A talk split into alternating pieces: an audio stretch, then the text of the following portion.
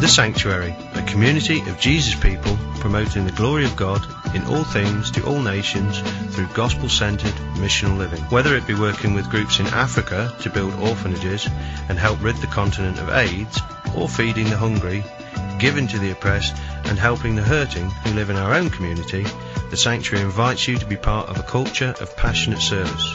You can change your world. Be inspired. Join the movement a new study in Second Corinthians. If you want to turn there, if, you, are not familiar, you just let your Bible fall open in the middle. Probably going to be somewhere around Psalms. Take a right, go past Matthew and Mark and Luke and all that, and just briefly after that, you'll run across Second Corinthians. Second Corinthians, so we're going to spend some time, several months, uh, walking through this book together. This is, uh, we're about to get into my preference. If you were to ask me how I would like to teach all the time, we would just walk through books of the Bible, and we would walk slowly through books of the Bible, maybe even verse by verse. We, I don't know if the modern ear has the, the ability to kind of stomach that anymore, so we're gonna, we speed it up a little bit, all right? Um, we're going to walk through Second Corinthians, and you're like, well, why do we do that? Why don't we just talk about marriage? Or why don't we just talk about sexuality? Or why don't we just talk about making more money? Or why don't we talking about having the best day of your life? Why do we have to talk about Scripture? Okay, so let me, uh, let me backtrack a little bit. I want to make sure maybe we're on a similar page with each other about this. First of all, our church, it's, it's in our, our, our, doctrinal statement, which is online. You can see this. I don't want to surprise anyone. We believe in the inspiration of the Bible. We believe in the, if you're going to push me on, on pl- plenary verbal inspiration of the Bible. I believe that every dot and T is, is God given, okay? Um, so we, we believe that. That's where we start from. I don't start when I'm up here thinking I got to prove that God's word is true. I start with God's word is true. I'm going to bend my will to it. Um, so we believe, first of all, in the inspiration of God's word that He breathed it for us to know Him and to experience Him. The other reason we're going to do it is because we believe, if that's true, that God's word is, is uh, inspired by God, that when God says there's power in the word, there's power in the word. So I can get up here and yell at you guys all day long. There's not much power in that. You're going to get tired of that. There is innate power in the gospel, in, in the word of God. So when you open it and you read it and you ask the Holy Spirit to talk to you, something supernatural is happening. Okay? So we believe that. And we're going to start with that and go out from there. Inspiration of the Word, the, the power of the Word. We believe the Word is reliable, it's trustworthy. What the Bible talks about, you can trust it. Okay? If it wigs you out that like in scripture it doesn't speak specifically about something about how many days did there pass between day one of creation and why did adam have a belly button and you know what happened to the dinosaurs. If it bothers you that that's not in there god doesn't need you to know that. Can, you, can we just settle that in our western minds? That everything you need for life godliness and holiness and happiness is in scripture. All right? We're just going to start with that. You can trust scripture all right? Whatever you need to know to get through life and be satisfied in life is found there through the power of the Holy Spirit. It's reliable, it's trustworthy, inspired, reliable power, and the Spirit is renewing our minds as we go through Scripture. It's, it's not just like any other book. It's not a collection of poems. It's not a bunch of songs somebody put together or stories or myths that somebody collected. The power of the Holy Spirit is active through the Word of God. So we believe that that's true. That's why we're going to go through books of the Bible. We also believe that God still speaks today. God still moves, man. God still speaks. Now, I believe that is all subservient to the Word of God. If you think you hear something from God that's cuckoo and it doesn't match up with Scripture, it's cuckoo. All right? If it doesn't match up, if it doesn't get through the filter of Scripture, it's not from God. Okay? So we believe God still speaks, but He's going to do it primarily through the, the avenue of His Word and we're going to measure everything against Scripture, okay? So that's why we're going to walk through Scripture, okay? I was thinking about it this morning. Thy word have I hidden my heart that I might not sin against thee. You know, there's inherent power in putting the, the, the, word of God into your life. And some of you men and women, you're in here and you're like, man, I struggle with sin. I would just kind of challenge you how much scripture have you put into your heart? God so loved the world that he gave. Is that it? God is love? That's the shortest one. I'll give you the shortest one in the scripture, my favorite verse in the Bible. Moses said, that's it. That's the scripture. I memorized that. If that's all I've got going on in my head, man, I'm going to sin. You know? I got to know scripture. I got to have scripture in my heart. Scripture is one of God's powerful tools that He gives us to avoid sin. So, brother and sister, if you're struggling with sin this morning, I'm going to point you to the Word and say, put it in your heart. We believe these things to be true about God's Word. That's why we're going to plow through a book of the Bible, okay? That's why we're going to handle difficult texts, things that we, we may not rather talk about. We're going to dig into it if that's where Scripture takes us, okay? Um, so that's the reason why we're going to go into another book of the Bible this morning um, and over the next several months. So, Second Corinthians, uh, let's just give you a quick, quick uh, background on that. We did First Corinthians not that long ago. And if you remember First Corinthians, it's a hard book. It's a harsh book. Uh, Paul is hard on the people in Corinth because they're doing crazy things and they're saying that it's godly and they're living a very ungodly life. And they're struggling with coming out of uh, their culture. They're coming out of a, a very pagan, uh, fleshly, sexualized culture. And they're struggling with that. And what does that look like in, in as a Christian? And how do you uh, come out of it completely and be in the world but not of the world? You know, and they're trying to figure that out and they're struggling mightily, and the church is just kind of a wreck. And uh, so Paul is writing them, and he's like, "Stop doing that stuff, and you don't, you didn't understand that. Let me, let me explain that." And he's like, "When I come to see you, I'm going to correct everything." Okay, so it's kind of this preemptory. Uh, let's let's quit doing everything we're doing wrong, and let's try to get everything right, and let's please the Lord together, kind of a book. Well, sometime in between 1 Corinthians and 2 Corinthians, it looks like he wrote another letter, which may have been even harsher than the first one, because he calls it, I wrote you a very severe letter. another severe letter. And so it looks like they just kept going down that path and struggling and, and not dealing with their sin and calling bad things good things and wrong things right. And uh, so he had to write them again. We don't have that, that second letter, which is fine. That means God doesn't need us to have it. It's all right. Um, and then we're going to end up with this third one. So, Paul, at this point in the story, he's making his way to Corinth. He's going to go visit them again. He's been there a couple of times. He's going to go see him again. As he has sent Titus, so you have Titus later in the, in the New Testament, he was Paul's messenger boy here. He takes that letter to them, and Titus sees that the church is turning things around. And he's like, Paul, they're making changes. They're actually coming around to the things of the gospel and the things of truth. And so Paul is on the way back to see them at this point, and he gets that news and he writes them another letter. Okay? That's the letter we're going to look at, Second Corinthians. Um, and he's thrilled that they have turned the corner. He's thrilled that they've put some of these really horrible things behind them and now he's really trying to encourage them uh, in their, their Christian faith, and they're experiencing real life change. So I just wanted to, I was thinking about that, and I just wanted to stop here and talk to you like a 49 year old man in America. And I want to ask maybe our guys specifically today, but guys, who, who is saying the hard things to you? Paul writes these two severe, hard letters to these people in Corinth and corrected them on embarrassing things, really, really ugly, embarrassing things, and kind of called them out. So that's not how you understand. That's not scripture. That's not godly. That's not the gospel. That's not a godly lifestyle. So, men, I want to challenge us first this morning who is speaking truth into you, like Paul was speaking into these men? Who is saying the hard things to you that you would rather not hear? Who has the right in your life to come to you and say, Man, you know what, bro? You are spiritually stagnant. I love you and you're my brother, but you've just hit a plateau and you're not growing. How can we get past this little barrier you've got into your life right now? You're spiritually stagnant. You're not leading and speaking into your own spiritual destiny and your own spiritual formation. You, you keep waiting for everybody else to show you how to grow and every, the church to show you how to mature. Brother, you need to grow up and you need to speak into your own spiritual formation. Let me walk with you as we figure out what that looks like. Who is saying that to you? Who's coming to you, men, and saying, Man, you're prideful? Who's coming to us as men and saying, You're withdrawn, you're emotionally distant from everyone in your life? People need you. You need to connect with people.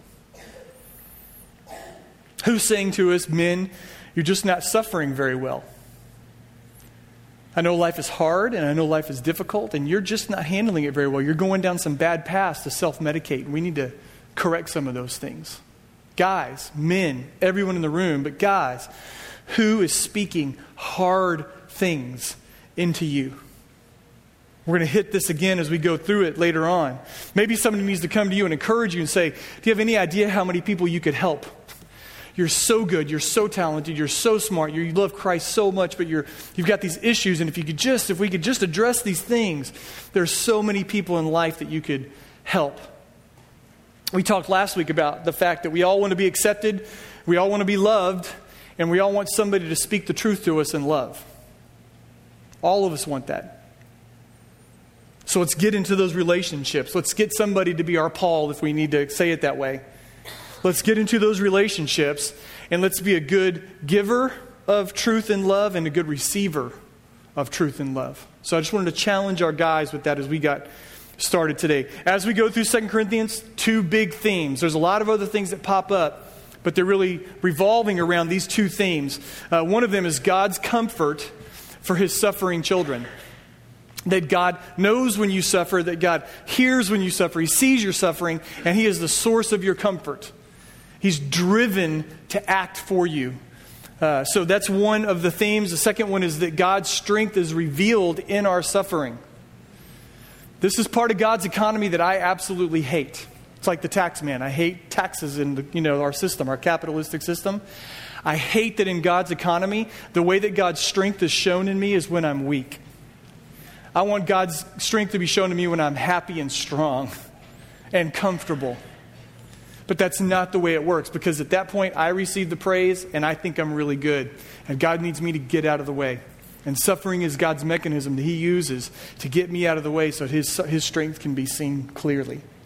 So we're going to look over and over again at those two themes because they'll repeat themselves quite a bit. Um, as we go through this. So th- let me just pray again once, uh, once again and ask the Lord to speak to us specifically about these things. God, I pray that you would speak to our men today. We've already challenged them. God, that we would give ourselves to these relationships. The church needs men who love Jesus.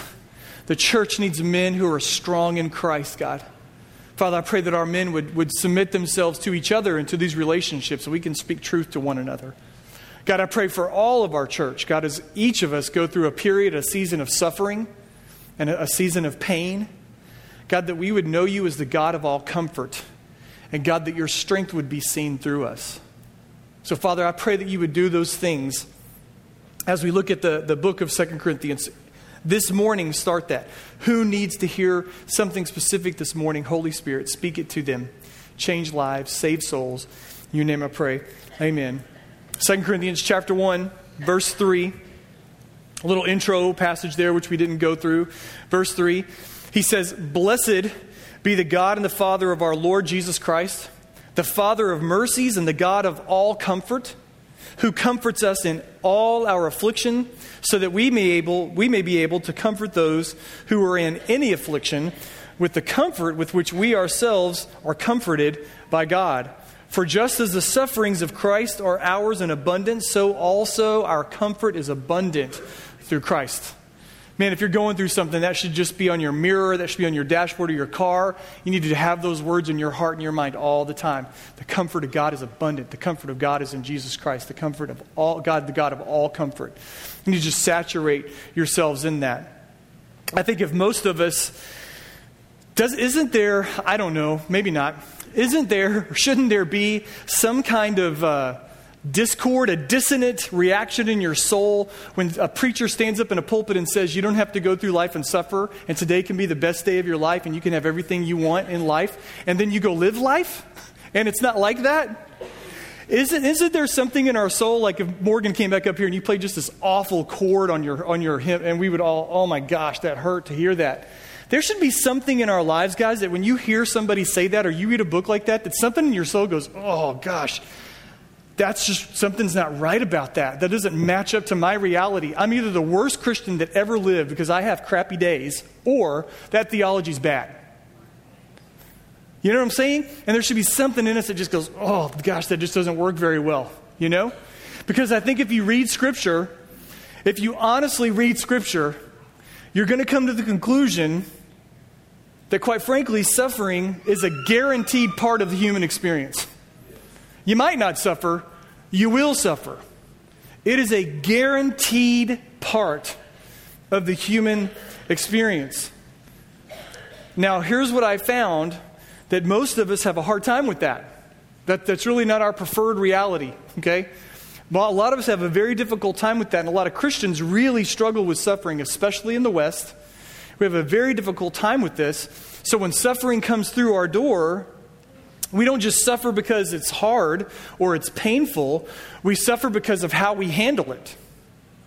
We compound our suffering because we don't handle it very well. We make suffering more insufferable with the filter that we use to try to understand our suffering. Paul Tripp has said this He says, We live our life based on our inter- interpretation of facts.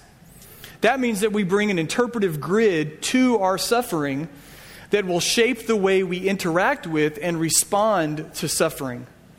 Every Christian, somehow and in some way, will interpret their suffering. What you believe in those moments of interpretation is critical, not only to your faith, but also to the faith of those with whom you are suffering. Now, that's a lot of language that I threw out there, but you need to understand that what this means is if you're going through a smooth sailing time right now in life, you're building your theology of suffering right now. And when suffering comes, your theology runs head on into that moment of suffering. And you're now trying to interpret that moment of suffering through a grid, a theology, a filter, and either it can handle that or it can't. It can, it can make some sense of it or it can't. It can give you comfort or it can't. And that's where we really struggle. When our theology and our filter is off and suffering comes our way, we don't know how to make it match up. They're that dissonant chord that I talked about, right? That minor chord that's, eh, you know, just right in the middle of it. And we can't figure out how to make them work out. And our suffering becomes more painful because it's not matching up to true, good theology and thinking because our filter's wrong. We have, we're using the wrong filter, okay? So I think, uh, particularly, and I don't know if we were able to get this up there. Cool. There's a chart I'm going to throw up there, and you can write these things down. This is part of our filter that most of us kind of have. On the one side, we have this American dream life and it says that, that the purpose of life is for you to be self realized, for you to actualize yourself, for you to, to become fully everything that you can be and just sprout and bloom and grow. And all of life is going to be great as you work hard and da da da da da and, and come to, to find your own purpose in life. And in a Christian worldview, your identity is in Christ. Everything you do pops out of, springs from the reality that you are a child of the Father in heaven everything, and that we've been brought in unity with Christ, that we don't live independently of Him in any area of our lives. Another part of our filter is that um, we're supposed to gather stuff.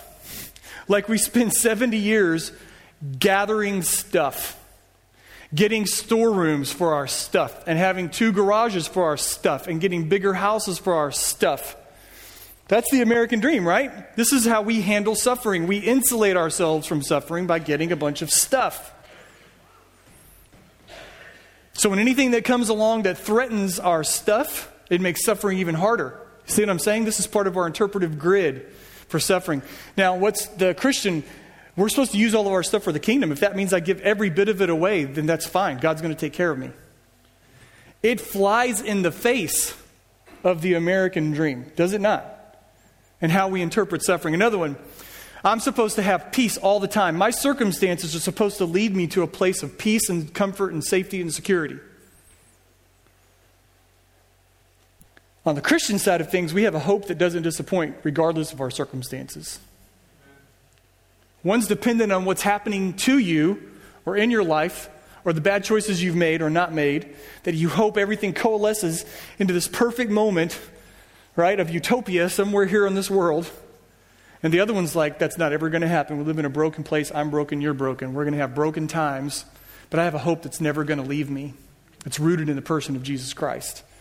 And I'm going to hold on to that no matter what my circumstances are like. Because listen, death is coming for all of us. You're going to be on that bed at some point or another. If you're holding on to circumstances and stuff, you're hosed.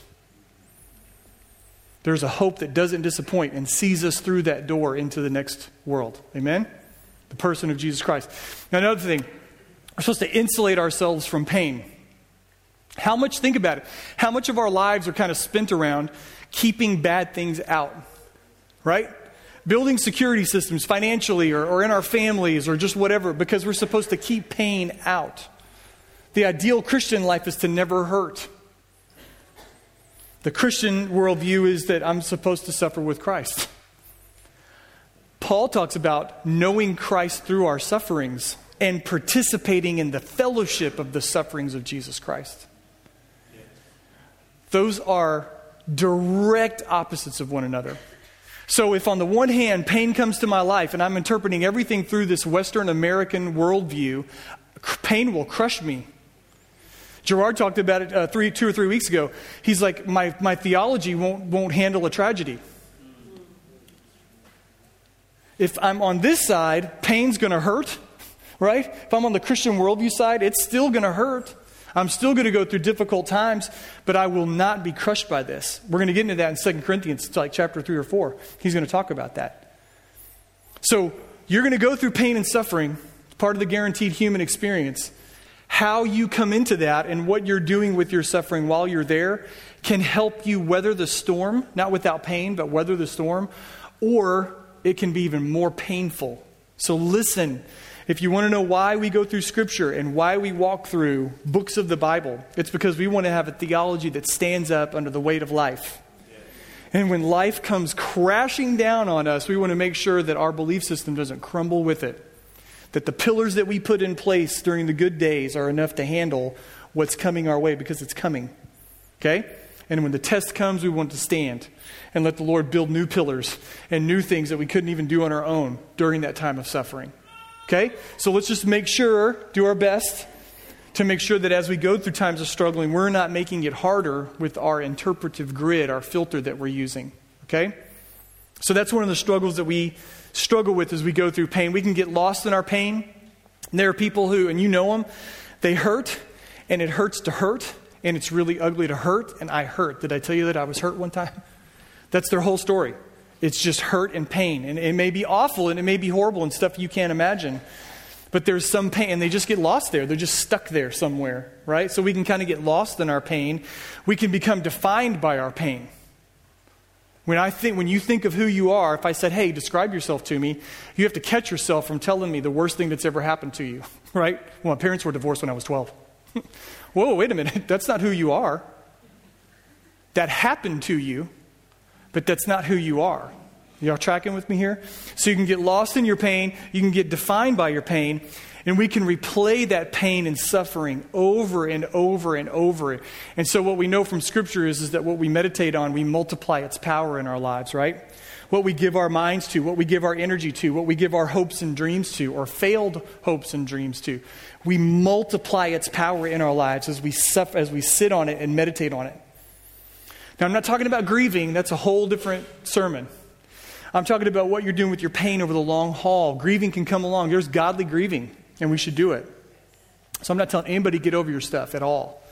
I'm saying don't be defined by your pain. Don't get lost in your pain. Don't let your pain determine who you are because you're going to make your pain worse while you're going through it.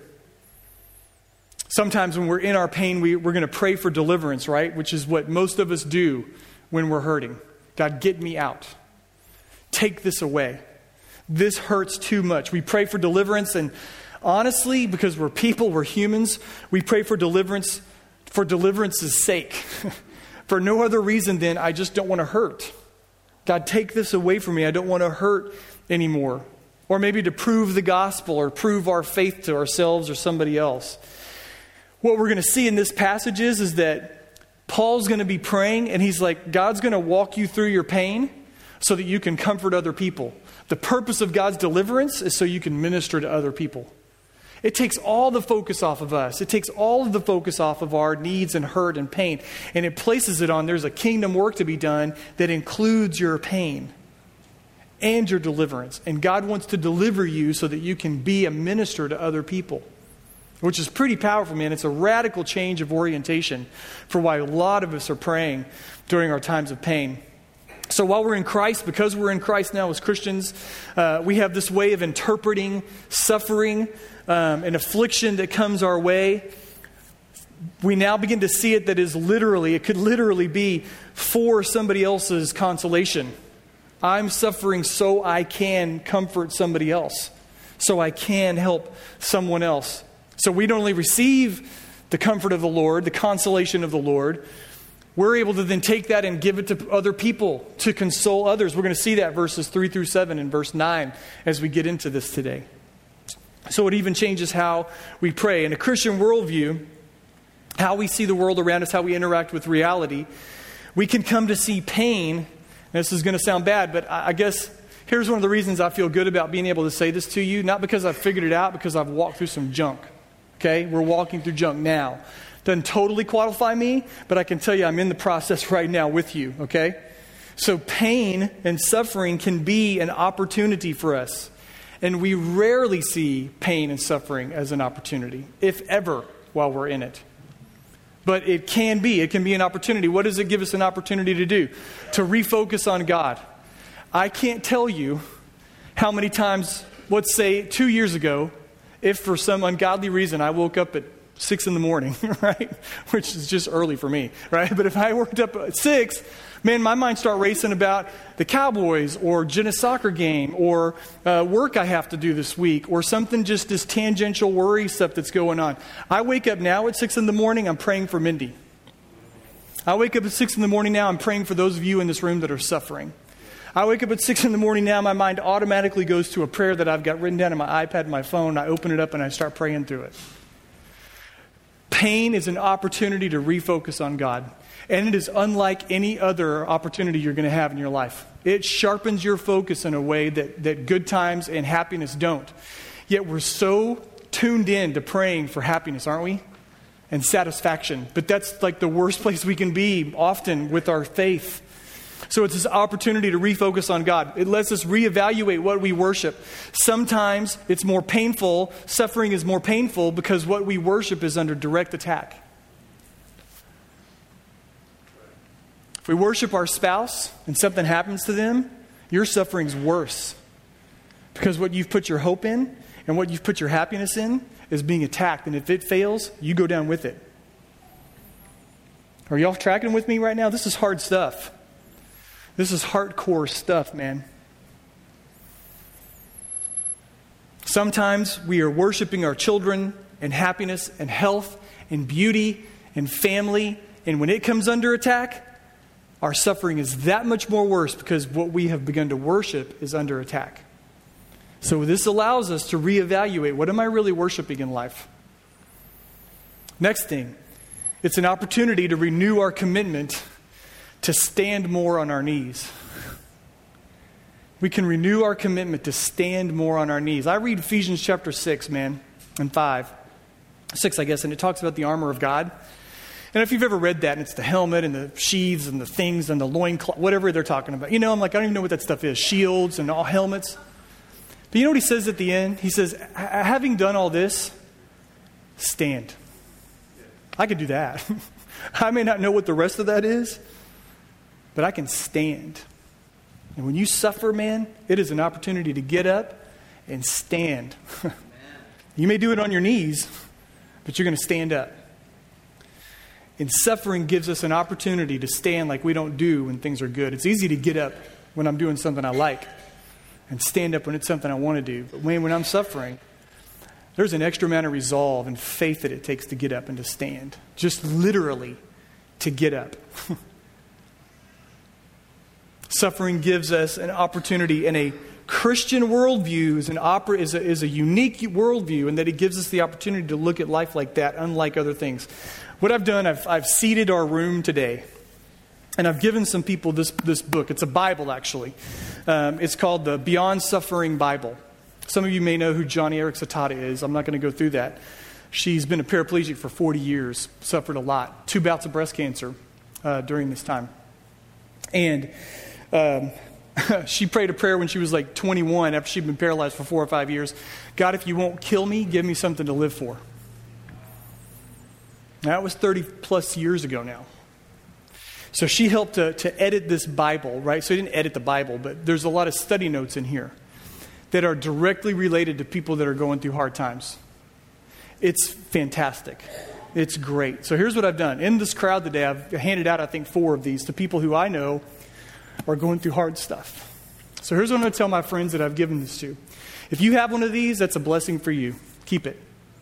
If there's somebody you can give it to and bless, give it to them. Okay? So you need to start praying. If I gave you a Bible this morning, you need to start praying and say, God, is this for me or is this for somebody else? It may be for you. Keep it. I'm praying about this one because I think I know who I'm supposed to do this one to. But start praying. Maybe you get that one, all right? Um, this is one of the ways that we can minister to each other when we're going through pain. Okay? And I'm going to come back to that quite a bit later on, but that's a great resource that you can avail yourself to. Um, verse 3, this is fascinating to me. The song that we sang earlier was just perfect for this. Um, in verse 3, the very first thing that we see Paul do, he blesses the Lord, right? Verse 3 Blessed be the God and Father of our Lord Jesus Christ. That's the very first thing that he does. Now, what does that mean? If I were to look at God and go, Bless you, God, you know, what does that mean? How do I bless God? You know? Uh, a lot of times we look at, at the word blessed and, and, maybe we think about the uh, uh, Sermon on the Mount where it's like, Blessed is the one who does this, or blessed is the one who is like this. And we, oh, that means happy and content. So am I looking at God and saying, God, be happy, be content? Uh, is that what I'm saying? So when he's doing this, what is he trying to communicate to God? I think basically what, what Paul is saying and the way he's using this, he is, he is saying to him, Let my praises bless you. As I praise you, be blessed from that. Like, really, what do we have to offer the eternal God of the universe? you know what I'm saying? Doesn't it say in Isaiah that my best is like filthy rags to him? So, what do I really have to bring him? My life and my worship. That's it. To bow my will to His, to submit my mind to Him, and to offer Him all that I am and to worship Him. That's all I really have. So I come to Him and I say, As I praise you, be blessed.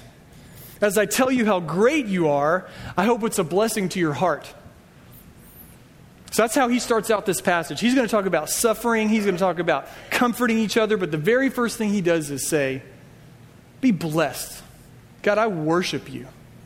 This is where he starts, which I find to be fascinating. He intentionally starts out with worship and with praise. What we don't know is this was Paul still suffering? Because he's going to talk about some crazy stuff later in this book. He's going to talk about some stuff in this text today. We don't know. Is he still going through his hard time? Is he still suffering? Later on, he's going to say that God sent an angel of Satan to torment him. Is that happening now while he's writing this book? Is he still hurting from how the, the Corinthians sinned earlier? Because I can tell you, as a spiritual father, it hurts when your children sin and live in sin and give themselves to sin. It's painful. Is he still going through that? Is he hurting for them? As his words and his ministry come under attack, people are doubting his authority to teach them anything. And is he under pain from all those things than physical pain? We don't really know. Either way, he chooses to worship. Paul starts out here and he chooses to concentrate on truth, the truth of God, when his feeling and circumstances and his enemy and his pain would lie to him. He chooses to focus on God. He chooses to worship, to keep his heart from chasing after other forms of, of comfort which is what this is very natural. When you're under pain, when you're suffering, it is natural for us to look for a way to get that eased, to take that away. So he's concentrating on God to keep his heart from chasing after other avenues of comfort, the self medication of sex or substances or food or other circumstances or just whatever is entertainment. When I use this word worship here, when I say he's, he's worshiping God, blessed be the Lord God of our Lord Jesus Christ, Father, when I say that, Here's what I mean it's a lifestyle of bringing glory to God. What does it mean to worship God? It's a lifestyle of bringing glory to God through your thoughts, your words, your actions, daily expressions of faith in every circumstance. That's worship. You worship God, I think, most greatly and most sincerely and most intimately when life is hard and you're suffering and you still choose right. And you still choose righteousness. And you still choose godliness, even though it's hard and even though it's, it's not going to give you immediate relief. That is worship of God. He starts there. So I don't think, here's what Paul, Paul's like, hey guys, listen, I'm glad I can go to church with you guys in Corinth, and I'm looking forward to hanging out with y'all, and we can sing songs of deliverance, because I'm having a hard time. And this last week, I spent the whole week at bars, and I was looking at some porn, and I went to chariot races, and I was staring at Gronk's cave drawings. I don't know what they did back then. Because, because, because life is hard for me, but I can't wait to get with you guys in worship. No, he's saying, listen, life is hard. He's going to say in a few verses, life was so hard, I thought I was going to die. Blessed be the Lord God of our Father Jesus Christ. That's where he starts with worship. Not just on Sundays. We don't come here to satiate our wounds on Sundays. You live in obedience throughout the week and you worship the Lord as you suffer. We come here and it overflows and it may fill us up a little bit. Then we go out and we live obedient lives every day, no matter what our circumstances. This whole book that we're reading, Second Corinthians, it's a testimony of faithfully worshiping God and Christ in your pain. And we all need that because we're going to go through protracted times in our lives of pain and suffering. What does it look like to worship him? You can turn to Second Corinthians. That's how he starts. So he directs our attention away from suffering. Remember, if you just all you do is meditate on suffering, it's going to compound the effects of suffering. So Paul is wisely moving our attention off of suffering onto God, toward God. He says that this is your father who is characterized, the Father of mercies. What's he trying to tell us there? He is characterized by mercy. It means that his heart delights in giving mercy. God's heart is driven by giving us mercy. So he's not so much telling us what God does as he's telling us who God is. He's telling us what God is like, it's his personality. Above everything else, God is characterized, and we see this all throughout Scripture Old Testament and New Testament, God is moved and characterized by a tender-hearted compassion for people who are hurting. And we see that all throughout Scripture. And He has a passionate desire to build up and to encourage those who are suffering. So, why do we even care about that? Really? Like, don't we really sort of just want God to do something? I'm glad, God, that you have compassion. I'm really glad that, God, that you have mercy. Would you just please change my circumstances now? We so quickly focus on what we're suffering through that we forget, we miss the greater comfort doesn't come from the ease of the circumstances, but from knowing our Father. That that is the greatest comfort that God has for us is who he is. So just look at it this way. Look at it like a we're on a dating app with God, okay? And we've read his profile, but we really want to get to know him. We want to really know who God is because He is inviting us into an eternal relationship with Him. This is a marriage that we're entering into with Him. So I don't want to just know what you can do, I want to know who you are. And God says, I'm compassionate, I'm the Father of all mercy. He's characterized by a heart that delights in doing good for his children. Then he says he's the God of all comfort. Now that's pretty comprehensive. what kind of comfort do you need? God's got it. What kind of suffering are you going through? What kind of ease do you need? God has it. It's comprehensive, every kind you can imagine. It means He's always ready. He never fails to give comfort to those who ask for it, who are His children. And it also means that His compassion is limitless. So God doesn't wear out, He doesn't get tired. My mom cared for my dad muscular dystrophy and his health was just failing over the years. I'm just telling you, man, I mean, I'm not being mean. By the time my dad passed away, my mom was done. She was done. She was worn out in every way possible. Thank God, God's not like that. Are you suffering? Are you in a long season of suffering? Are you in a long lifetime of suffering? God never fails and God never wears out from comforting you. Amen? Amen. God's not like, oh my gosh, how long is this going to take? Yeah, yeah, yeah, yeah. I hear it. Get your own water. You know what I'm saying? Like, you ring that bell again, I'm going to come in there. You know, that kind of thing. Aren't we glad that God's not like that? He's also the God of all mercies. He's compassionate. God is deeply moved by our pain. This matters, right?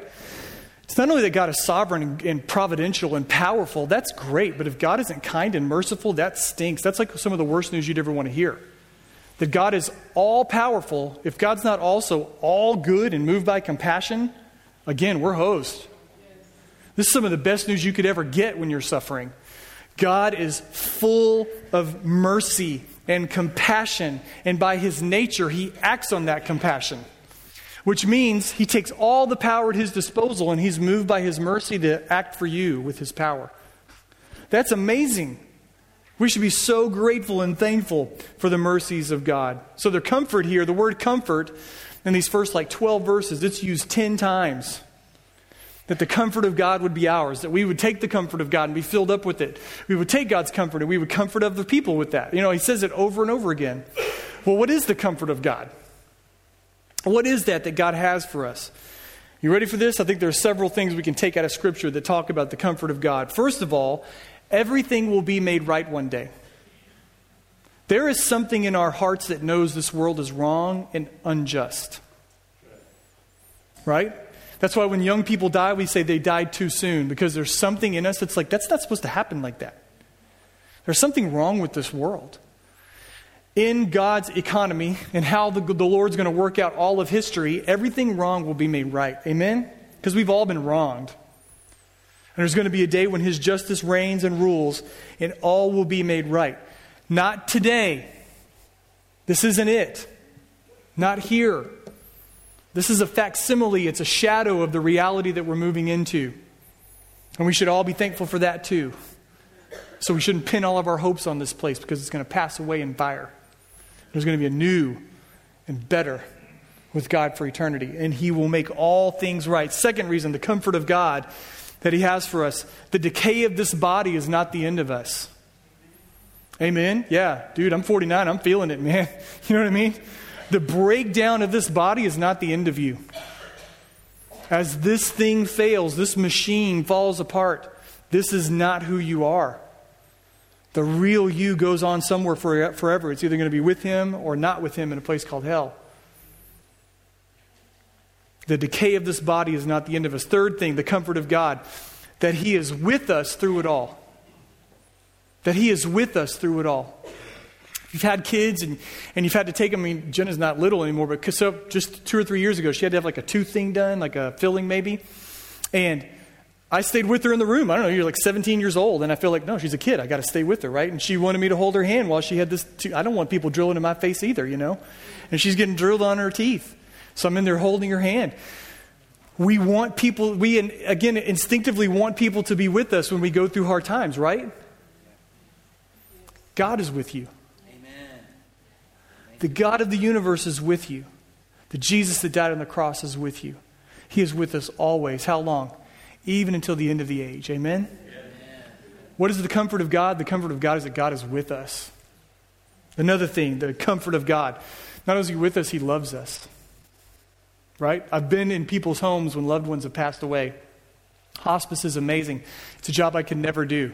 But they're not sitting there crying with you and loving on and stroking the head of your, your loved one. They're with you, but they don't love you.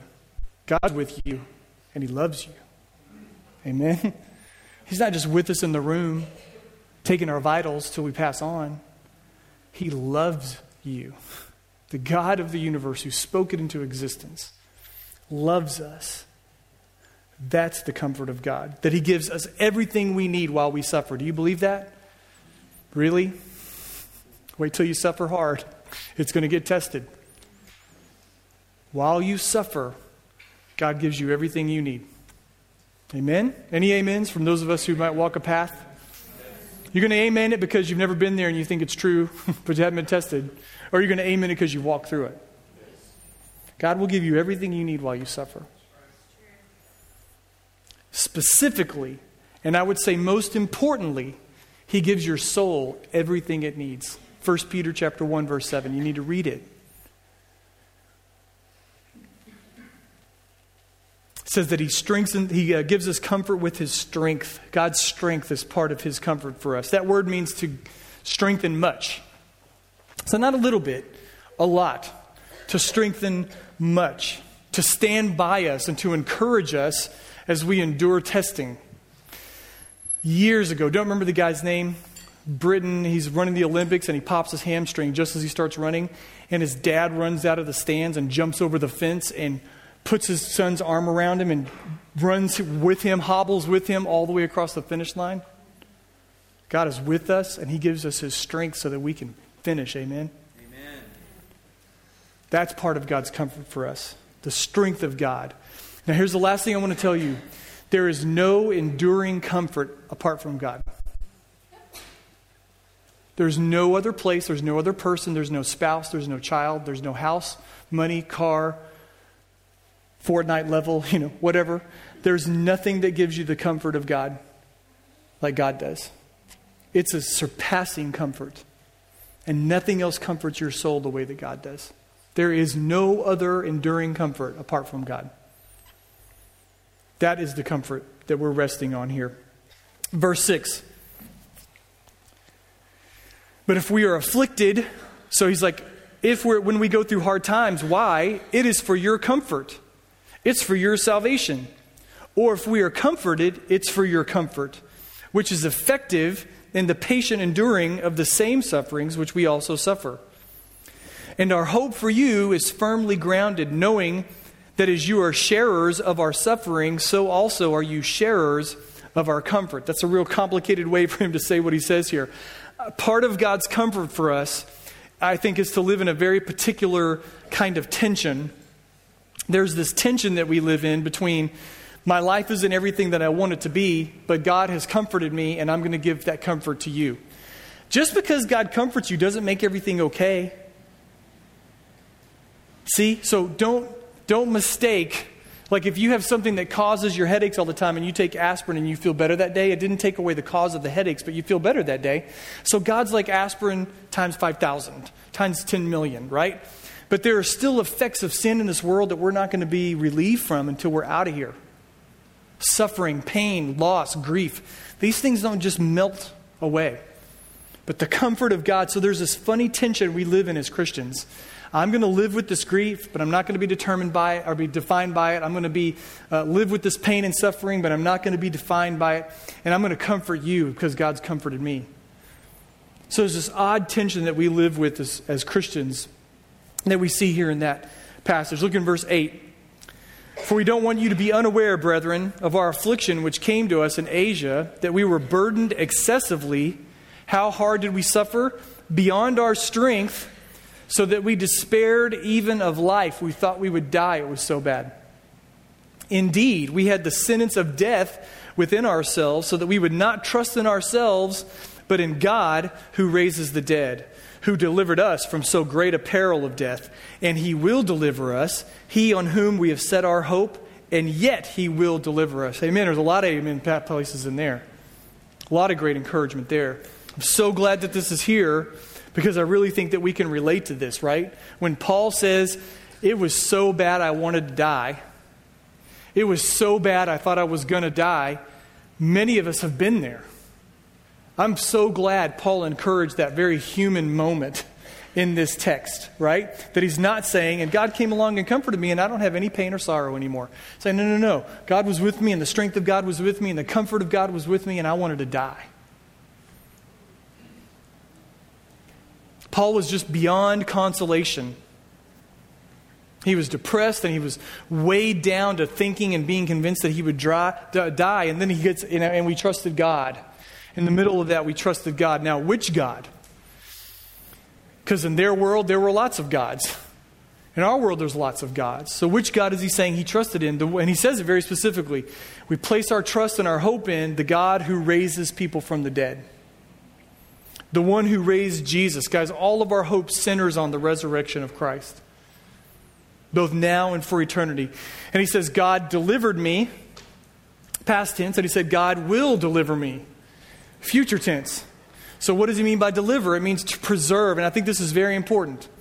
We think deliver means get me out, help me escape. Here's what the word little, the little word deliver means it means to be preserved, to be kept from falling apart. It also has the idea of someone, you're in distress, and somebody gets you close to them so they can hold you and keep you safe while you walk through that.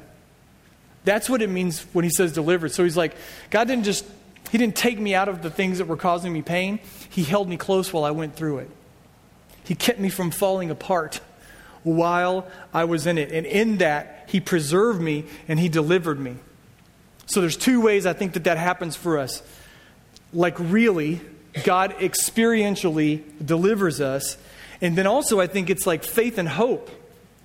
One of the biggest purposes of pain is this to draw faith out of us and to have us put our hope into God, to take our faith off of ourselves and to put our faith and our hope in God, to deliver us from self reliance. So, can you pray that prayer while you're suffering? God, I'm really used to making my own way. I'm really accustomed to finding my way out, to working hard, to being good, to finding a way to make life work out the way I want it to.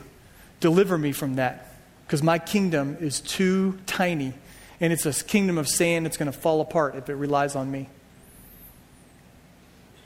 Deliver me from me while I go through this pain. Look at verse 11.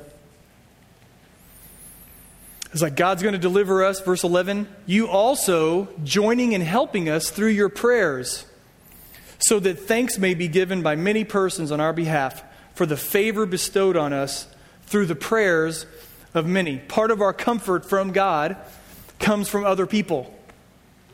Part of our comfort from God comes from other people. So I'm going to invite you to help me with this, okay? So here we are in the new year. It's already February, which is nuts. But we're already in, deep into 2019. And from the beginning of the year, starting on New Year's Eve, we started to write down prayer requests for the new year. And we started to hang them on the prayer wall. And The prayer wall's in the back of the room now. Here's what we're asking you to do today. I'm asking you to go by that prayer wall. We're going to have a prayer time. We're going to take communion in a few moments. And sometime before you leave today, just take one off and start praying for it. Some of these people have put like a contact, a way you can encourage them. If they did, let them know you're praying for them throughout the year. But you're going to take that prayer request and you're going to start praying over it. And you're going to make the commitment I'm praying for this this year. Till I hear different or see different, I'm just going to ask the Lord for this person. So we're asking you, just like these people in, in verse 11, that you would join with us in prayer. So when we pray for each other, somebody's suffering, somebody's going through pain, what are we accessing? Like, what are we gaining access to when we pray? every resource that God has for us in Jesus. That's what you're tapping into, right? Not a conversation with a helpline. You know what I'm saying? Like you call DirecTV, it's an hour and a half later, and you haven't got anybody that understands. I need to just unhook my DirecTV. You know what I'm saying? They just want to sell you packages and all that kind of stuff. It's not like that. Every resource that God has for us in Jesus is accessible through prayer. He says in verse uh, Philippians chapter 4, "My God will meet all your needs according to the riches of his glory in Christ Jesus." That's at our access when we pray for each other. So there's a prayer wall back there. So I am asking this question. I don't know. This is kind of a big experiment for us. Are we going to be a praying church or not? Are we going to be a people who lift each other up in prayer or not? Are we going to join in the suffering of Christ as our brothers and sisters suffer or are we going to just say amen, shake our heads at their suffering, and walk out? We have an opportunity to take a card off a wall and enter to your throne room with your dad and talk to him about somebody else's needs. Can we do that for each other? So, on the way out today, during our prayer time, you make sure you stop by the wall, please. It's also a way you give comfort. Paul says that he says, You know where, where my comfort came from? God, His strength, Jesus Christ, and you. You. You comforted me.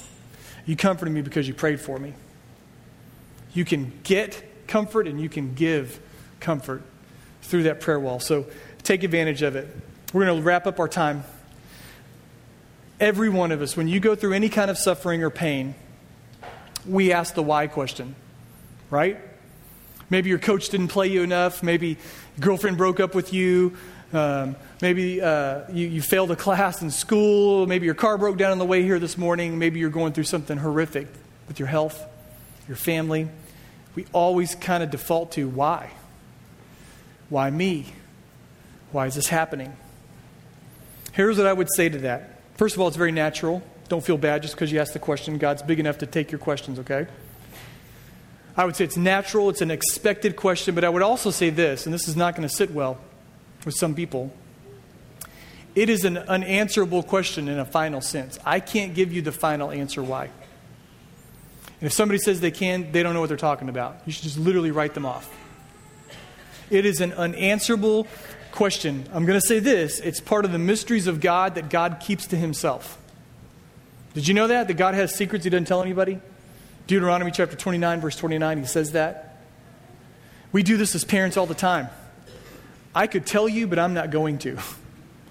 I could tell you why. You don't need to know that. Right? We have lots of relationships where we do that. God is very similar to that. This is one of the things He holds to the mystery of His own will. If He chooses to reveal that at some point, that's fine. If not, I'm going to see Him in heaven one day and it won't matter. Secondly, I still have a lot of living to do between here and there, and I got questions. So we're still stuck in this tension of I need to know some answers.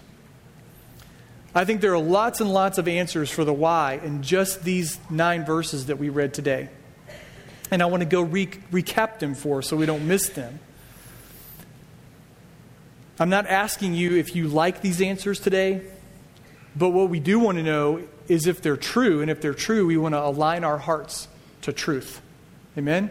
So God's not saying, I'm going to give you every answer, I'm going to give you every answer you like. He's saying, I'm going to give you some answers. Align your will and your, your understanding to my truth. Okay? Here we go. First of all, verse 9 tells us this Why do I suffer so I wouldn't put my ultimate confidence in myself? We are prideful, self reliant beings. That's our number one sin, is it not? God, I know better than you. I can be happy doing it my way. I can be fulfilled doing it my We're prideful, self reliant beings. God wants to break us of that because He opposes the proud. Verse 9 also, that we would put our hope in God who raised Christ from the dead. Why am I suffering?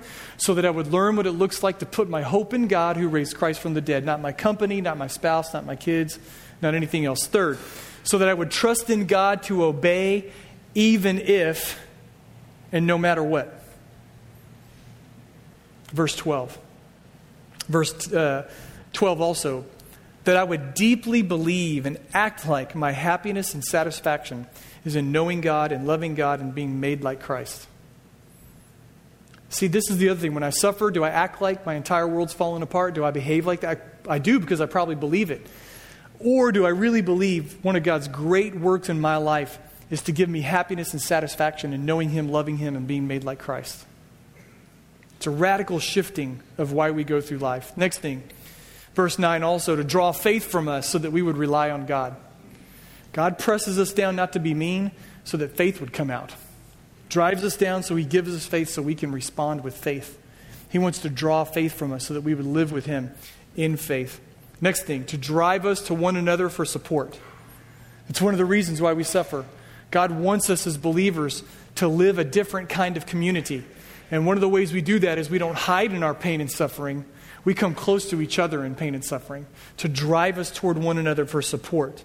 Verse 11 says that. Next thing, so that we would praise him with our lips from the depths of our souls, that we would really worship him. He wants to draw that out of us and give us to give that to him. So will I suffer this year in 2019 or will my suffering end soon? How bad might my suffering be? I don't know. I don't know.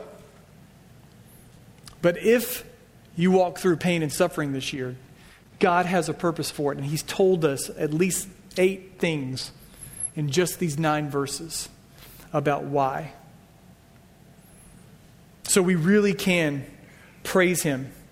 And we really can worship him. We sang so you uh, though you slay me earlier, which I think is fantastic, but we want to worship God in our suffering with our lips and our lifestyle from our hearts. Not just with what we say, but with how we make decisions every day and with what's going on in our hearts. There's a fantastic song, MercyMe, this was probably 10 years ago. Golly. I don't know if I, I still don't know if I can pray this the dark clouds that may loom above, because you are much greater. Oh, say, I'm sorry. I'm regardless of uh, yours, regardless of the dark clouds that may loom above, because you are much greater than my pain. You who made a way for me by suffering your destiny. So tell me, what's a little rain? So I pray, bring me joy, bring me peace, bring me the chance to be free, bring me anything that brings you glory. And I know there'll be days when this life brings me pain, but if that's what it takes to praise you, Jesus, bring the rain. And he end, they end it. I think I think the thing I loved about the song, oh, that's amazing. But the way they end it, they just do it over and over again. They just sing, "Holy, holy, holy is the Lord God Almighty," and they sing it over and over again. Lord, bring me the rain so that I can praise you. Holy, holy, holy is the Lord God Almighty. God brings us pain and suffering so we really learn how to worship Him so that he draws us down to get rid of ourselves so we can see him for how beautiful and glorious he is and we can give ourselves to worshiping him. Would you pray with me this morning? Lamentations chapter 3 says the steadfast love of the Lord never ceases. His mercies never come to an end. They are new every morning. Great is your faithfulness. The Lord is my portion, says my soul. Therefore, I will hope in him. Are you suffering right now? Are you going through pain right now? The Lord has comfort for you. The Lord is your comfort. Pray to Him. Talk to Him this morning. We're going to spend some time now just praying. We have two tables of communion that are available. We're, we're not singing. I'm not giving any more instruction this morning. You're going to just be interacting. Maybe you need to go sit with someone and pray. You need to get up and take communion. We're going to sing one final song of worship in a few moments. But I'm just encouraging you right now talk to the Lord about your suffering, talk to Him about your pain, bring Him your why questions. Ask Him to deliver you, to sustain you, to give you the power you need so you don't fall apart. If you can change something, God, God get, eh, ask God for the, the strength to change it. If something circumstantially needs to change, ask Him to change that. But give yourself over to the comfort of the Lord today.